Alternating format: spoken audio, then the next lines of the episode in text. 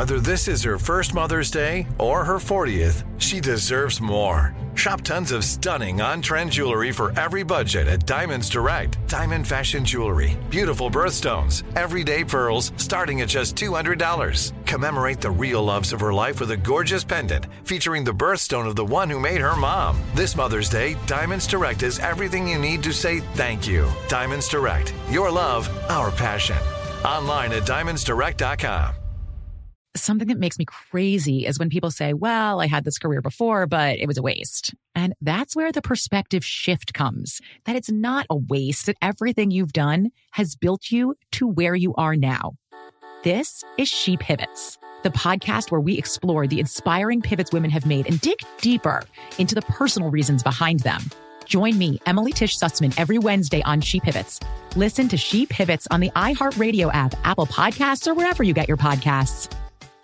Imagine you're a fly on the wall at a dinner between the mafia, the CIA, and the KGB. That's where my new podcast begins.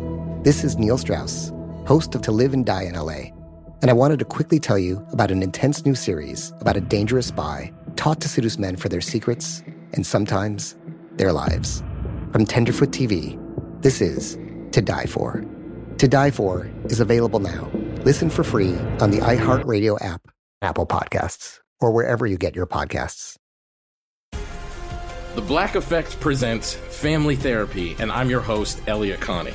Jay is the woman in this dynamic who is currently co parenting two young boys with her former partner, David. David, he is a leader. He just don't want to leave me. But how do you lead a woman? How do you lead in a relationship? Like, what's the blueprint? David, you just asked the most important question. Listen to Family Therapy on the Black Effect Podcast Network, iHeartRadio app, Apple Podcasts, or wherever you get your podcasts.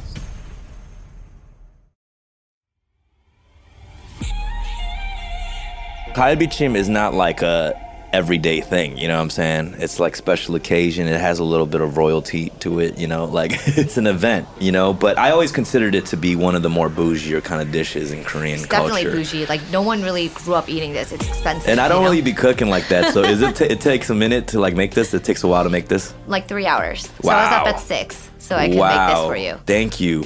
What an You know what? amazing podcast. I could have like bought it. You know, this is the thing. I could have bought the kalbichim and just brought it, yeah. but there's not. I I like connecting with my guests, and that that's why I cook. Welcome to Get Down with K Town. I'm your host Esther Choi. Hey guys, so today we have someone that I had admired from afar. One of the most significant pioneers in the Korean hip hop scene, rapper and actor Jonathan Park, aka mostly known as Dumbfounded. So, what do people call you? Do they call you Uh, my mom, since a young age, has called me dumb, but not because of the nickname. Just, uh, hey, dumb. Uh, no, no. Um, well, yeah, they just call me John or dumb. Okay, Yeah. because I was actually gonna say, does your like mom call you dumb? Yeah, like, no, she really does, though. I mean, I, Like even now? Yeah, I mean, she's embraced my whole persona as dumbfounded, you know. Okay, mm-hmm. So she would call me like, "Hey, dummy" or "dumb." Like she's real That's cute so with cute. it. Yeah, it's super cute. Yeah. And she speaks like perfect English, or Perfect. Uh, no, she actually speaks because we're from Argentina, so Mm-hmm. she speaks Spanish and Korean. And she never had to learn English because we're in LA, and there's a gang of Koreans, there's a gang Uh-huh. Yeah. of Latinos, so she never really learned English well. So it's still kind of but like she still calls you dumb. yeah, she'd be like, "Hey, dumb." Uh, yeah, but That's it's it's funny that she just knows Spanish and Korean, and like our neighborhood is just filled with both Koreans and Mm-hmm. Latinos, so she never really had, had to learn English too. I feel like it's like that in LA. A lot yeah, of it a lot is, of that. for sure. Okay, so Dom made a name for himself in the early 2000s by going to open mic evenings, right? Yeah. Rap battling and freestyling. Yep. And this is like during the time you were like honing your craft. Yeah, I mean, um, you know, I started rapping when I was in like freshman year of high school. That was like 14, 15 years old. And um, I was just really immersed into Los Angeles hip hop scene. It's so weird because I feel like kind of an OG now because I'm in like, I'm turning 34 in like three weeks. Is 34 OG for being. That's like 54 in rap years, pretty much. Like it's like it's like dog years, you know what I mean? Wow. But it, Okay. it is it is. Uh-huh. I mean, if you just consider, you know, kids getting signed at like age 16, 17 right now off of That's viral right. Mm-hmm. TikTok clips, you know what I mean? Like that's so it's a different generation for sure. So I guess you got to figure it out, right? You're, I mean, or, or you can be one of the old rapper guys, right? Well, yeah, I mean, to me, it's like as I go into writing uh, for TV stuff to acting, like I bring a lot of that humor in aging in this youth driven industry into Mm-hmm. the creativity. Like I feel more vulnerable and secure with myself to talk about these things. You know what I mean? Yeah, because you've been through it. Like you released several hit albums. You really uh, made a real name for yourself in the world of hip hop. You're dabbling in acting, and you have dabbled in acting, and you're now acting more. Right? Yeah, well, it was, it was always a passion of mine. I think when I was when I was a kid, I actually had an agent for like a short, like two years as a child child actor. child actor. Like I was in like a PlayStation 1 commercial. And like, I was When- like. when you were, like, 10 And or Fox 11? Network. Yeah, I was like 10, 11. And then I went and got into high school. And then, uh, you know, I got more into music because I was a Mm-hmm. stoner kid. and, and, you know, just weed and music, it just connected. So, but I was always creative. So I wanted to make Yeah. and create stuff. But all of a sudden, I got more into music and hip hop. I was always a class clown. So before I even started making music, I was more into battle rap. So I kind of fused my passion for comedy and hip hop together, which Mm-hmm. is kind of battle rapping, you know, like where you can comedically insult somebody or, you know, whatnot. So, So when you were battle rapping, which Mm-hmm. honestly, like I am just learning about all this. yeah, yeah, no, it's All all, of good. this, it's all good. right? It's a Um, long time ago, but that is pretty much what kind of put me on the map. Yeah. That was the first thing. Do you Yeah. still do it? No, no, no. It's been years, but I'm considered kind of an OG in the battle rap game. Okay, so does battle rapping still exist? Like people are still doing Mm-hmm. It's huge. It's still really big. I mean, Uh-huh. they got they get tens of millions of views. Like you know, all my battles are in the millions of views. Like That's amazing. Yeah, and I have like 20, 30 battles. And but I came, I left the scene in the right time. Like What what what does that mean? because some people leave after getting destroyed, like uh, in battles. I kind of left while like Oh. were high. hi- You were like- there. Yeah, yeah. yeah, like, yeah. Uh, and some people just stay in it too long. You know, it was hard for me to leave that arena too because I was getting so many views. Like people were showing me mad love, and it's scary to go from like tons of views in something and then go into a whole nother thing and not expect the same kind of views. You know, I went more into making music. It's not the same thing. You know, I mean, it's like you're battle rapping. You're not making music. You're not touring and stuff like that. You know, Because it's like in the moment, it's impromptu. it's not always impromptu It's sometimes it's set up like a boxing match where you know two people know they're going to battle each other a month before, and they prepare Okay. for each other. Got it, It's got gone it. become more of that, and now it's more a cappella. There's no beat playing. You just you know Yeah. say rhymes to each other. But then you decided to leave that to kind of pursue like writing music, Yeah. putting out your album. I wanted to work on music and getting better at making music because at the time, like from 14 to 15, when I started, for a fu- the next four or five years, I didn't make a single song. I just focused on battle rap, you know? so you were doing that at like 14, 15 years old? 15, yeah, and the open mics. Um, I was going to this open mic in South Central, which is kind of a legendary open mic in Los Angeles called Project Blowed. It was my first time seeing like the most incredible like rappers in my life. And I was the only Asian kid there, uh, you know, sticking my head in. And at the time, I was so cocky because I was the best rapper in my high school. Okay. So when I went to the open mic, I saw like a hundred other rappers that were better than me. So it really humbled me as an arrogant little rapper kid. And I, I just got addicted to that place. It was every week for years and years. I, you know, they just had their 25 year anniversary. That's so that I was just that. It's crazy. It's a really, it's like a staple in Los Angeles. I just I can't believe you're that young and you were like doing this, right? Oh yeah. I and mean, you were the only Asian kid like doing like in that scene. Yeah, for sure. I mean, really, you know, Project Blowed was predominantly black, and it really taught me. It it, it like unlocked this like confidence in Mm-hmm. me with crazy because they showed me tough love. Like if I was whack, they would boo you off the stage. But like, do you think that like motivated you because you were different, you looked different, you had something to I, yeah, I, people always ask me like, how does it feel to be an Asian in hip hop? Like they want to hear an answer like you know um, that it was much harder or whatnot. No, I think it actually did help me because I did stand out. You know, It motivated you. because if, even if you're whack, people are curious. Like, what is this Asian dude gonna say? like, and hip hop has always been about like being different and you know uh, having a different style, a different voice. So I think me being Asian was a thing that kind of helped. You know, people were like, "What does this Asian kid have to say? He could be whack, he could be tight." But um, it was it was amazing. That's why I really I really appreciate my upbringing at that open mic. Okay, so in Los Angeles, you were raised in K Town. Mm-hmm. Yeah. But you didn't hang out with Koreans. Nah, I was kind of a nerd. Like I, and that's the thing. I think a lot of these Asian experiences in America we hear about right now, right? Uh, Mm-hmm. It's like the Asian kid who was picked on by all these different races in like Middle America or whatnot. You know, but we they, we don't hear about these cats like like who grew up in like very Asian communities where the, the Asian kids I was around they were mean and they were cocky and confident. You know, like you couldn't make fun Oh. of an Asian dude in my neighborhood because you'll get a whole gang pulling up Yeah, to it's you. like that '90s Korean, Yeah, like, gangster. the AZN pride. Yeah. Like, you know, these kids were like hanging out in parking lots, smoking cigarettes like all day and like mobbing in huge crowds. And I was kind of a nerdy dude who was into indie films and art galleries and you know what I mean? I was kind of Mm-hmm. Really? art I was a little art art kid, you know what I mean? Um, you know, and also skateboarding and like punk and pop punk and hip hop, like just you know weird stuff. Like art, you know, the school I went to was a lot of artist kids, and their parents were artists and directors.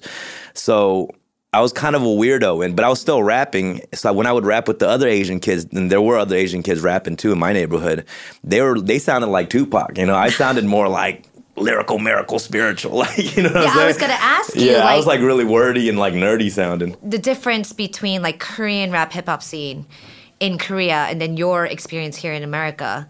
Like, did you grow up with '90s K-pop, hip hop, like Seo Taiji? Or I, I knew about them, but I I didn't grow up on K- Korean music. Like not I wasn't Tupac either, familiar. 'cause you said- no, no. I grew no. up with Tupac. I, I listened to a lot of those things, but it Uh-huh. wasn't like my style. Like I didn't.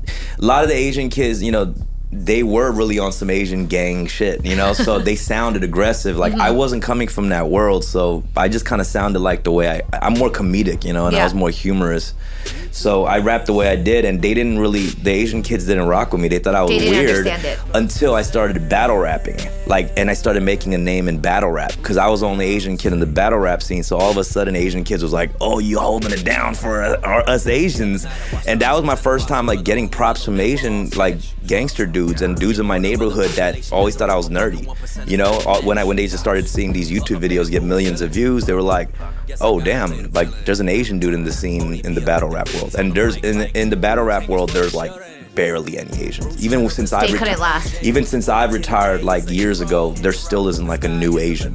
There's only been like two Asians that really made a mark, and it was Why like do Jin the MC, and it's like uh-huh. me. It- Why? Why? Why is that? Why I do don't you know. think? I don't know. Battle rap is is a tough thing. It's the front line of hip hop where you really have to deal with getting roasted like right in front of the video. You know, for every other side of hip hop, you kind of the battle element in, in, in dance, uh, in breakdancing to emceeing, you know, um, to all the elements of hip hop is like that's where the front line is. You know, you're really putting yourself out there to be either destroyed or get humiliated, you know, and that takes a lot for anybody to kind of put themselves out there. It takes a lot of confidence, yet just not giving a shit, I guess, and, or just knowing your skill, right? Yeah, it's tough. It's scary. It's scary. I've, I, you know, being in that circle every time you do it, it's not something that you just know that you're gonna kill. You know, you can have it down. You're ready mentally. As soon as you step in, you can blank out. You Yeah, know, so yeah. it's it's a scary thing. The alarm, I got news. Go ahead and profile them. Mind pro violence.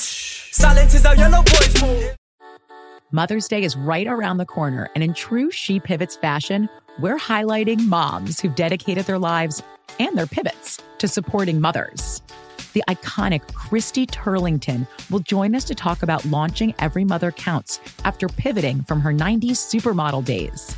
And later, the co CEOs of Baby to Baby will share how they're addressing the needs for millions of babies and moms. So tune in and subscribe to She Pivots. New episodes out every Wednesday. Listen to She Pivots on the iHeartRadio app, Apple Podcasts, or wherever you get your podcasts.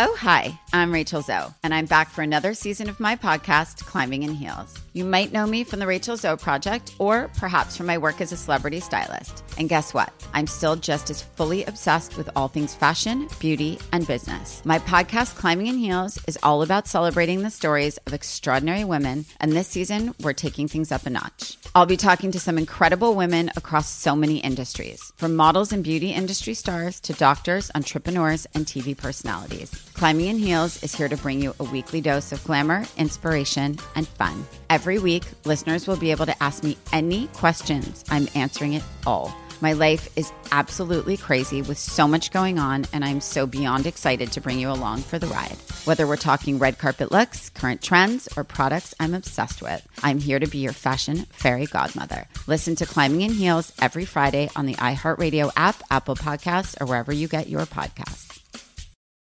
Danielle Moody here, host of the Woke AF Daily podcast. We've been with iHeart's Outspoken Network for a year, and what a year it has been. Every weekday, I navigate our rapidly changing world alongside our series of fabulous expert guests. As we head deeper into 2024 and yet another life changing election cycle, Woke AF Daily is here to keep you sane and woke. Woke not just to the latest headlines, but also to the collective power we all have. Woke to the need to build community with those around us. Woke to how to avoid burnout, and woke to the ways we can all find joy in the madness.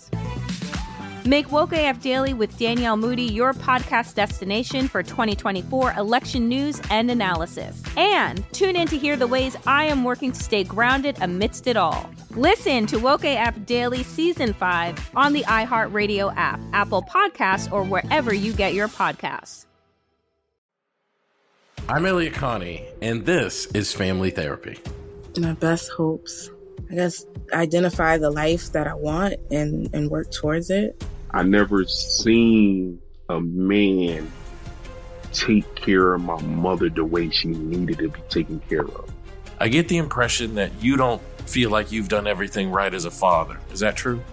That's true. And I'm not offended by that. Thank you for, for going through those things and thank you for overcoming them. Wow. Thank God for deliverance. Every time I have like one of our sessions, our sessions be positive. It just keeps me going. I feel like my focus is redirected in a, in a different aspect of my life now. So, how'd we do today? We did good. The Black Effect presents Family Therapy. Listen now on the Black Effect Podcast Network, iHeartRadio app, Apple Podcasts, or wherever you get your podcasts.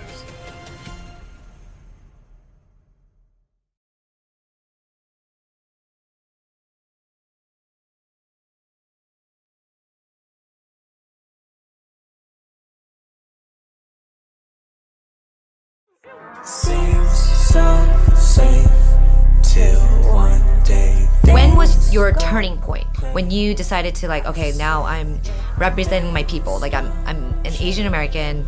And then you like shifted, right? You Yeah, I mean, I talk a lot about this in, you know, with the battle rap. I, I feel like battle rap really helped me with my identity, you know, figuring out who I was because at the time, you know, we all go through this, the, oh, you know, I don't want to be Asian, like, because, you know, it wasn't lit, like, to be Asian during what, that you, time. you you were like that too? Yeah, had for that? sure. I, I was like the only Asian in my group of friends, you know, and see another cool Asian walk into my squad, and I'd feel threatened and shit, you know.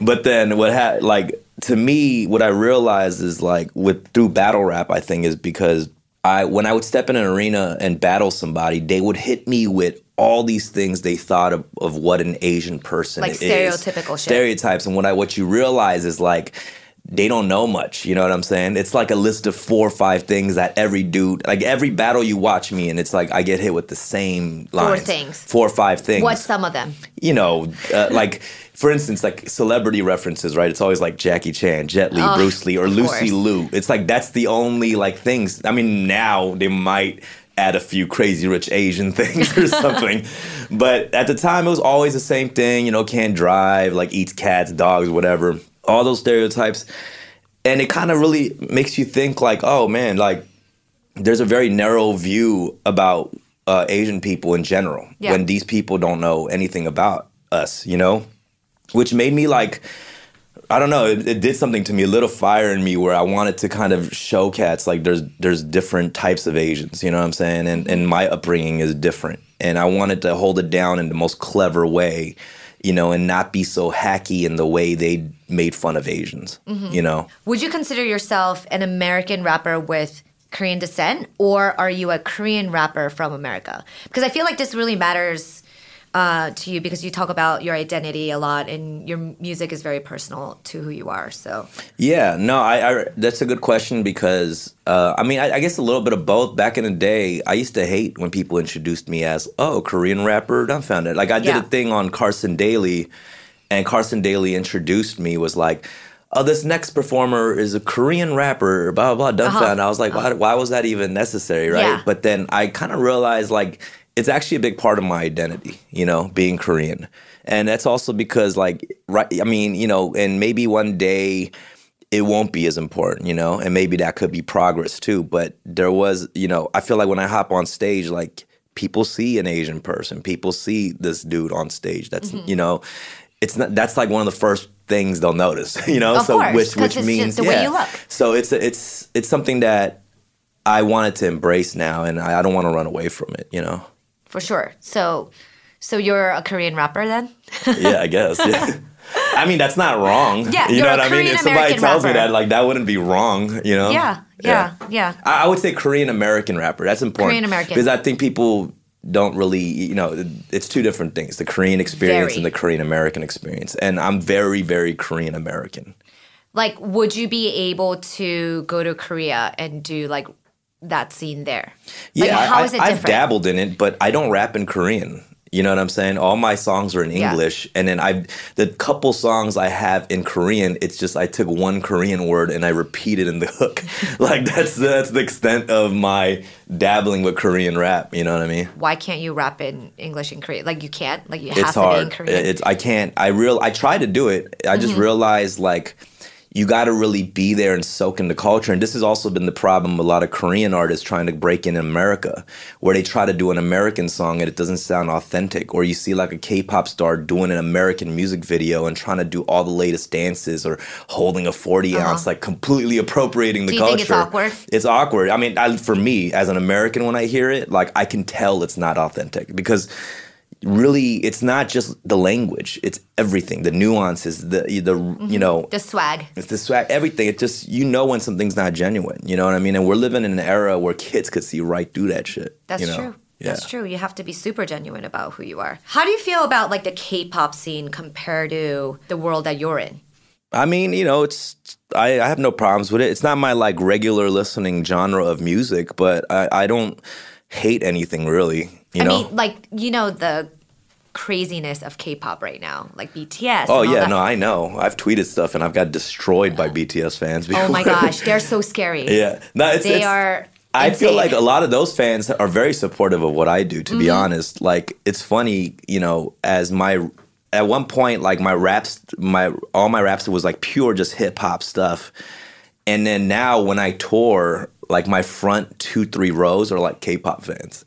And they they like I mean, and I don't even do K-pop music. I don't even rap in Korean, but I think it's because I'm Korean. They that's support that's me. interesting. So these K-pop fans are now just fans of Korean culture. You think? Yeah, and, and I think that's one part. They know that I really rep Korean stuff in a lot of my content. Um, but if you see those fans, they're not necessarily hip hop heads. They're like straight up K-pop fans. Mhm.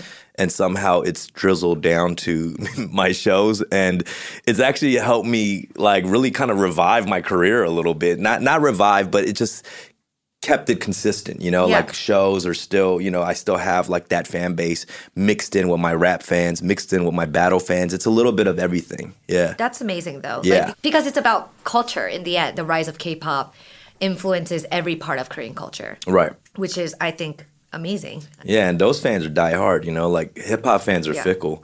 Like K-pop fans, they will ride with you. Yeah, to the They end. will, Like, they'll do anything. They will, they Yeah. will. They'll go to war with you. So I wanted to ask you about your inspiration because I read somewhere you actually don't get inspired by listening to other rap. No, I, I do, but it's not the only thing. You know, I Mhm. think people have this perception like, oh, you're a hip hop head, and you just that's like All just you listen all, to. all I listen to. But it's actually across the board where it's not even music. You know, I feel like music shouldn't be the only thing that inspires musicians. You know, like stand up comedy inspires me a lot because it comes from a really, really honest and vulnerable place.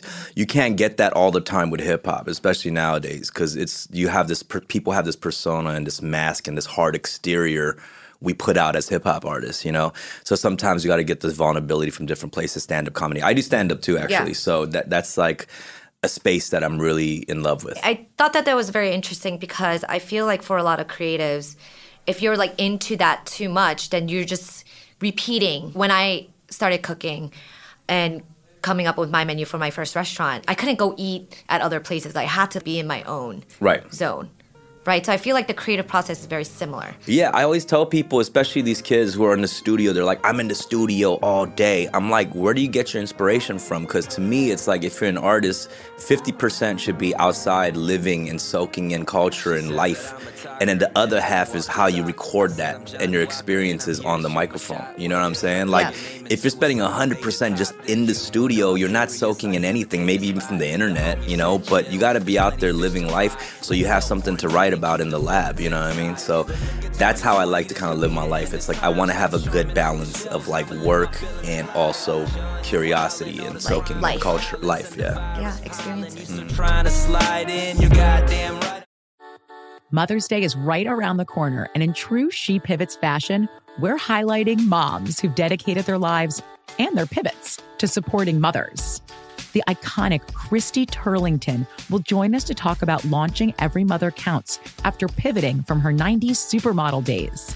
And later, the co CEOs of Baby to Baby will share how they're addressing the needs for millions of babies and moms. So tune in and subscribe to She Pivots. New episodes out every Wednesday.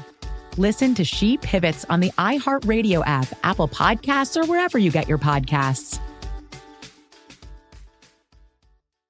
Oh, hi, I'm Rachel Zoe, and I'm back for another season of my podcast, Climbing in Heels. You might know me from the Rachel Zoe Project, or perhaps from my work as a celebrity stylist. And guess what? I'm still just as fully obsessed with all things fashion, beauty, and business. My podcast, Climbing in Heels, is all about celebrating the stories of extraordinary women, and this season, we're taking things up a notch. I'll be talking to some incredible women across so many industries, from models and beauty industry stars to doctors, entrepreneurs, and TV personalities. Climbing in Heels is here to bring you a weekly dose of glamour, inspiration, and fun. Every week, listeners will be able to ask me any questions. I'm answering it all. My life is absolutely crazy with so much going on, and I'm so beyond excited to bring you along for the ride. Whether we're talking red carpet looks, current trends, or products I'm obsessed with, I'm here to be your fashion fairy godmother. Listen to Climbing in Heels every Friday on the iHeartRadio app, Apple Podcasts, or wherever you get your podcasts. I used to have so many men. How this beguiling woman in her 50s, She looked like a million bucks. with zero qualifications, She had a Harvard plaque. tricks her way past a wall of lawyers and agents. She's got all of these Maseratis and Bentleys all in the driveway. Is it like a mansion? Yes, it's a mansion that this queen of the con uses to scam some of the biggest names in professional sports out of untold fortunes. About six million. Approximately $11 million. Nearly $10 million was all gone. employing whatever means necessary to bleed her victims dry. She would probably have sex with one of her clients. Hide your money in your old rich man because she is on the prowl. Listen to Queen of the Con, Season 5, The Athlete Whisperer, on the iHeartRadio app, Apple Podcasts, or wherever you get your podcasts. I'm Elliott Connie, and this is Family Therapy. My best hopes. I guess identify the life that I want and, and work towards it. I never seen a man take care of my mother the way she needed to be taken care of. I get the impression that you don't feel like you've done everything right as a father. Is that true? That's true. And I'm not offended by that. Thank you for, for going through those things and thank you for overcoming them. Oh, wow. Thank God for deliverance. Every time I have like one of our sessions, our sessions be positive. It just keeps me going. I feel like my focus is redirected in a, in a different aspect of my life now. So, how'd we do today? We did good. The Black Effect presents Family Therapy. Listen now on the Black Effect Podcast Network, iHeartRadio app, Apple Podcasts, or wherever you get your podcasts.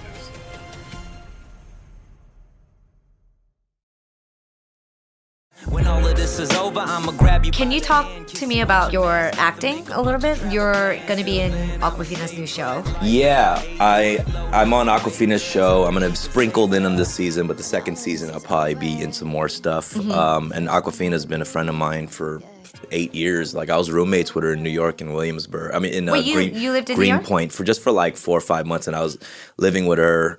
This was like the beginning, you know, for all of us, like Yeah. me and her and. Um, what do you mean about the beginning? Not the of- beginning. I mean, I was kind of probably doing more stuff musically, but the beginning of the Awkwafina rise Yes. was like then, you Yeah. know, uh, which is dope because if you there's a documentary called Bad Rap, it's on Netflix, and it's the they follow four Asian rappers. It's me, Awkwafina, Lyricks, and Rekstizzy. And uh, you can, if you watch the documentary, you can see literally the beginnings. So it, it's great. It's a great doc. It's kind of a slept-on doc, actually. and it's on Netflix? It's on Netflix. Okay. Yeah, uh, produced by Jaeki, one of our mutual friends. Shout out Jaeki.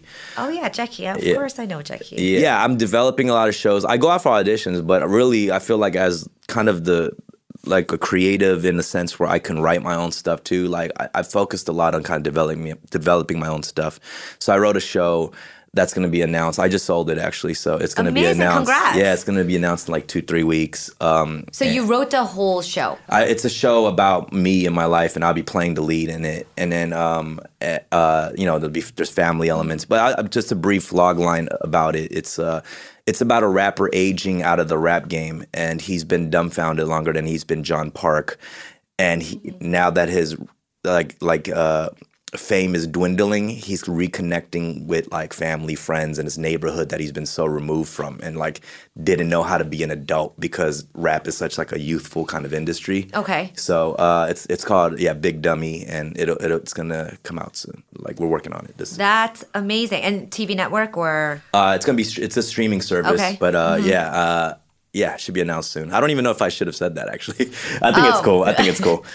but well, by the time this airs, you'll be good. So I think so. yeah, um, that's I mean, so it's heavily about your life. It's it's you. Yeah, yeah, and it's it's my relationships with my family too. It's a very broken kind of uh, uh, family. You know, my parents split since I was super young. Dad, kind of alcoholic, gambler. Um, so there's a lot of these elements that I feel like people don't talk about. Like we hear a lot about these immigrant success stories, but we don't talk about sometimes in pursuit of the American dream, the family gets broken up, you know, mm-hmm. because that pursuit is so aggressive that you forget about the little things. And I feel like with my family, a lot of that happened, you know. So we talk kind of about that, and it's about mending those relationships too. And you came over here. I read I read somewhere where you your mom brought you over here from Argentina when you were like three years old with your sister. Yeah, my mom actually carried me and my li- little sister, who was one and I was three at the time, through the Mexican border to coyotes, like That's illegally. like that's so Yeah. crazy. Uh, Are there a lot of stories like that? Yeah, Um, there is. There's because there's a lot of uh, Asians who immigrate. Like most of my uncles and aunts are from like Peru, Paraguay, like Argentina.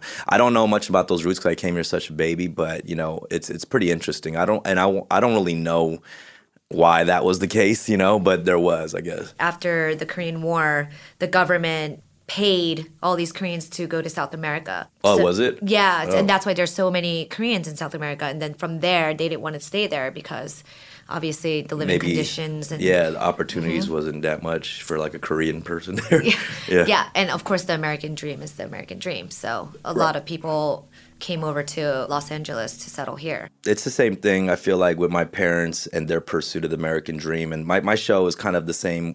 Uh, my storyline is the same thing where I feel like as I get older, like I don't, uh, you know, maybe I didn't enjoy the little things, and you know, those little things become the big things, you know. So it's about that, and maybe like catching myself slipping into the kind of the same thing because we're all focused on this like big, big dream, you know. We kind of forget about all the little between stuff, and the journey is like really the reward, right? So. Exactly. It- It's the experiences and that's what matters. I'm looking forward to seeing what you have in store for your future. So you you're working on Awkwafina show and you have your own show in Mhm. the pipeline. Anything else exciting that you want to do or pursue? Or? I just stay working and just making stuff, you know. Like to me, it's just uh, you know, I I've always just made video stuff that wasn't even music related, you know. So I like putting on a lot of artists, like up and coming artists. You know, I just stay, I just like staying curious about culture, you know, and.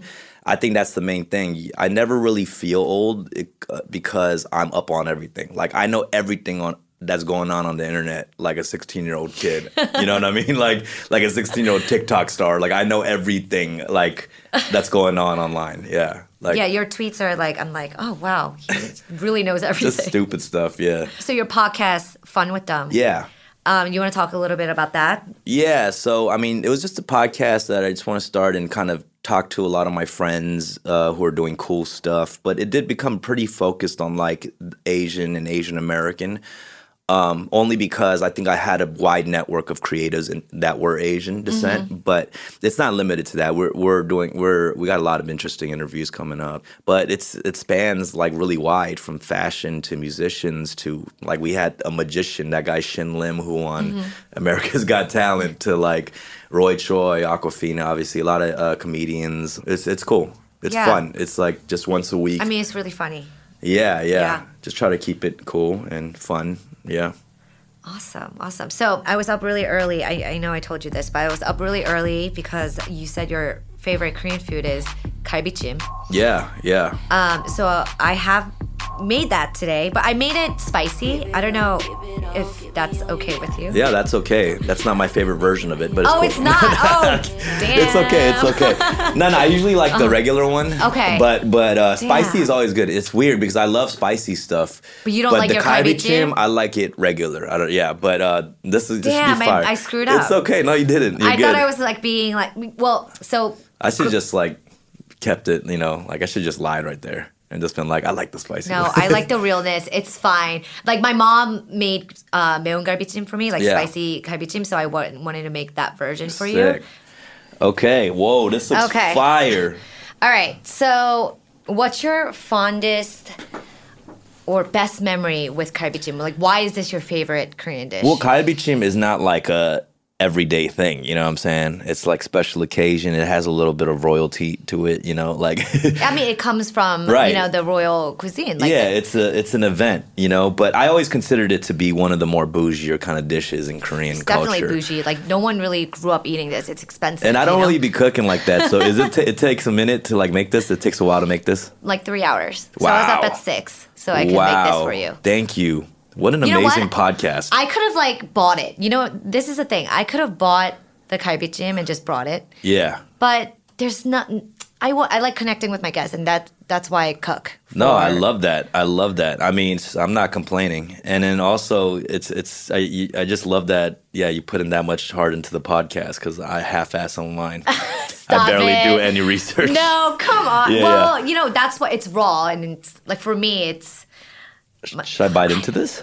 please do, Okay, here we go. All right. please do. I hope it's as Mm. good as your mom's. This is good. Really good. And like LA's Mm. Korean food is like insane. And I know that there's that galbichim place that's so famous, Hanondang or Yep, it's right next to my favorite bar. You can So find you me there. So you probably go eat that like all the time. I don't actually. You don't? I don't. Um, my favorite galbichim in Koreatown is in this place called Songbukdong.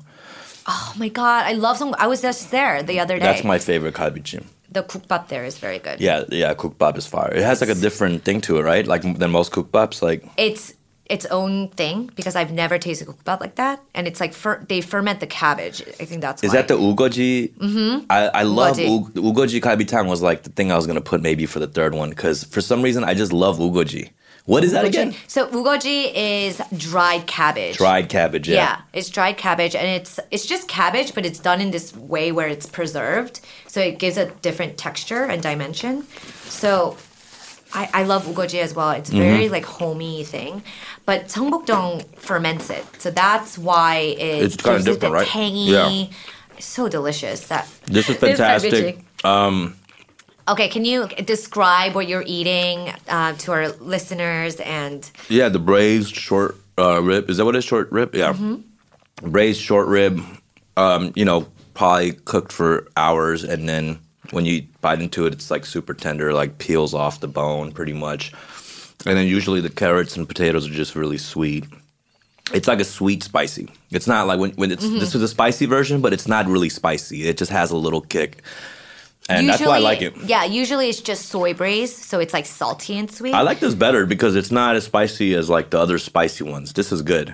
This is good spicy. Like this is closer to the version I like. You know what I mean? So Yeah, but it still has like that red, like kind of spicy, deep flavor. Because I add gochujang to this one, Yeah. and usually 매운 갈비찜 does not use gochujang. If you if They you just go use to, peppers. if you go to a Korean restaurant order this though, it's probably going to be the most expensive thing on the menu.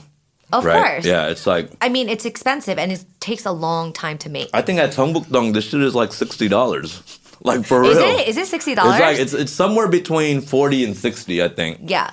I mean, it's like a luxury food item. Like you know, if it's sixty dollars, there's a grandma slaving away in the back there or something. Like she is going ham. Yeah. Did you try the potatoes? So I do a little bit. Um, I do something a little bit different. I add sweet potatoes, It's good. Just so it's like you know, level up. But it still tastes like grandma food, doesn't it? Taste like grandma food? It's food. mad good, and I already ate lunch, but I'm going in. That's crazy. What'd you have for lunch today? I'm on like a meal plan thing. I'm like a big. I'm on some Oh, fitness thing right now. God, I know. So did I ruin it with your? yeah, with but I don't care. I'm not gonna let you throw, you know, Kai Chim in front of me and disrespect it. Like, it's fire though. This is great. Amazing. Well, where can our listeners find you? Everything at uh, just at Dumbfoundead, spelled D U M B F O U N D E A D. I have like hundreds of videos on YouTube, um, Spotify. You can check out my music and my podcast, Fun with Dumb. And uh, yeah, stay tuned for more stuff. trying to get my uh, cooking skills up this year too. So Really, if you need lessons, you know who to look yeah, for. Yeah, for sure. Well, thank you so much for joining us. Thank you, and thank you for cooking. Appreciate it. And that's our show. Thanks for listening. If you like what you heard, please subscribe and leave us a five star review. Get Down with K Town is a production of iHeartRadio and was created by our executive producer, Christopher Hasiotis, and me, Esther Choi. Follow me on all social media at Choi Bites. And I'd also like to thank our producer, editor, and mixer, Marcy DePina. For more podcasts from iHeartRadio, visit the iHeartRadio app, Apple Podcasts, or wherever you listen to your favorite shows.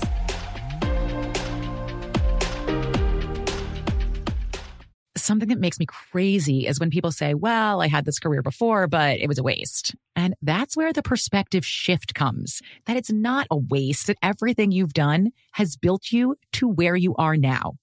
This is She Pivots, the podcast where we explore the inspiring pivots women have made and dig deeper into the personal reasons behind them. Join me, Emily Tish Sussman, every Wednesday on She Pivots. Listen to She Pivots on the iHeartRadio app, Apple Podcasts, or wherever you get your podcasts. Imagine you're a fly on the wall at a dinner between the mafia, the CIA, and the KGB. That's where my new podcast begins. This is Neil Strauss, host of To Live and Die in LA. And I wanted to quickly tell you about an intense new series about a dangerous spy taught to seduce men for their secrets and sometimes their lives. From Tenderfoot TV, this is To Die For. To Die For is available now. Listen for free on the iHeartRadio app, Apple Podcasts, or wherever you get your podcasts. Oh, hi, I'm Rachel Zoe, and my podcast, Climbing in Heels, is back and better than ever. You might know me from the Rachel Zoe Project, or perhaps from my work as a celebrity stylist. And guess what? I'm still just as obsessed with all things fashion, beauty, and business. Climbing in Heels is all about celebrating the stories of extraordinary women, and this season is here to bring you a weekly dose of glamour, inspiration, and fun. Listen to Climbing in Heels every Friday on the iHeartRadio app, Apple Podcasts, or wherever you get your podcasts. I'm Diosa. And I'm Mala. We're the creators of Locatora Radio, a radiophonic novela, which is a fancy way of saying A podcast. Welcome to Locatora Radio Season 9 Love at First Listen. This season, we're falling in love with podcasting all over again. with new segments, correspondence, and a new sound. Listen to Locatora Radio as part of the My Cultura Podcast Network, available on the iHeartRadio app, Apple Podcasts, or wherever you get your podcasts.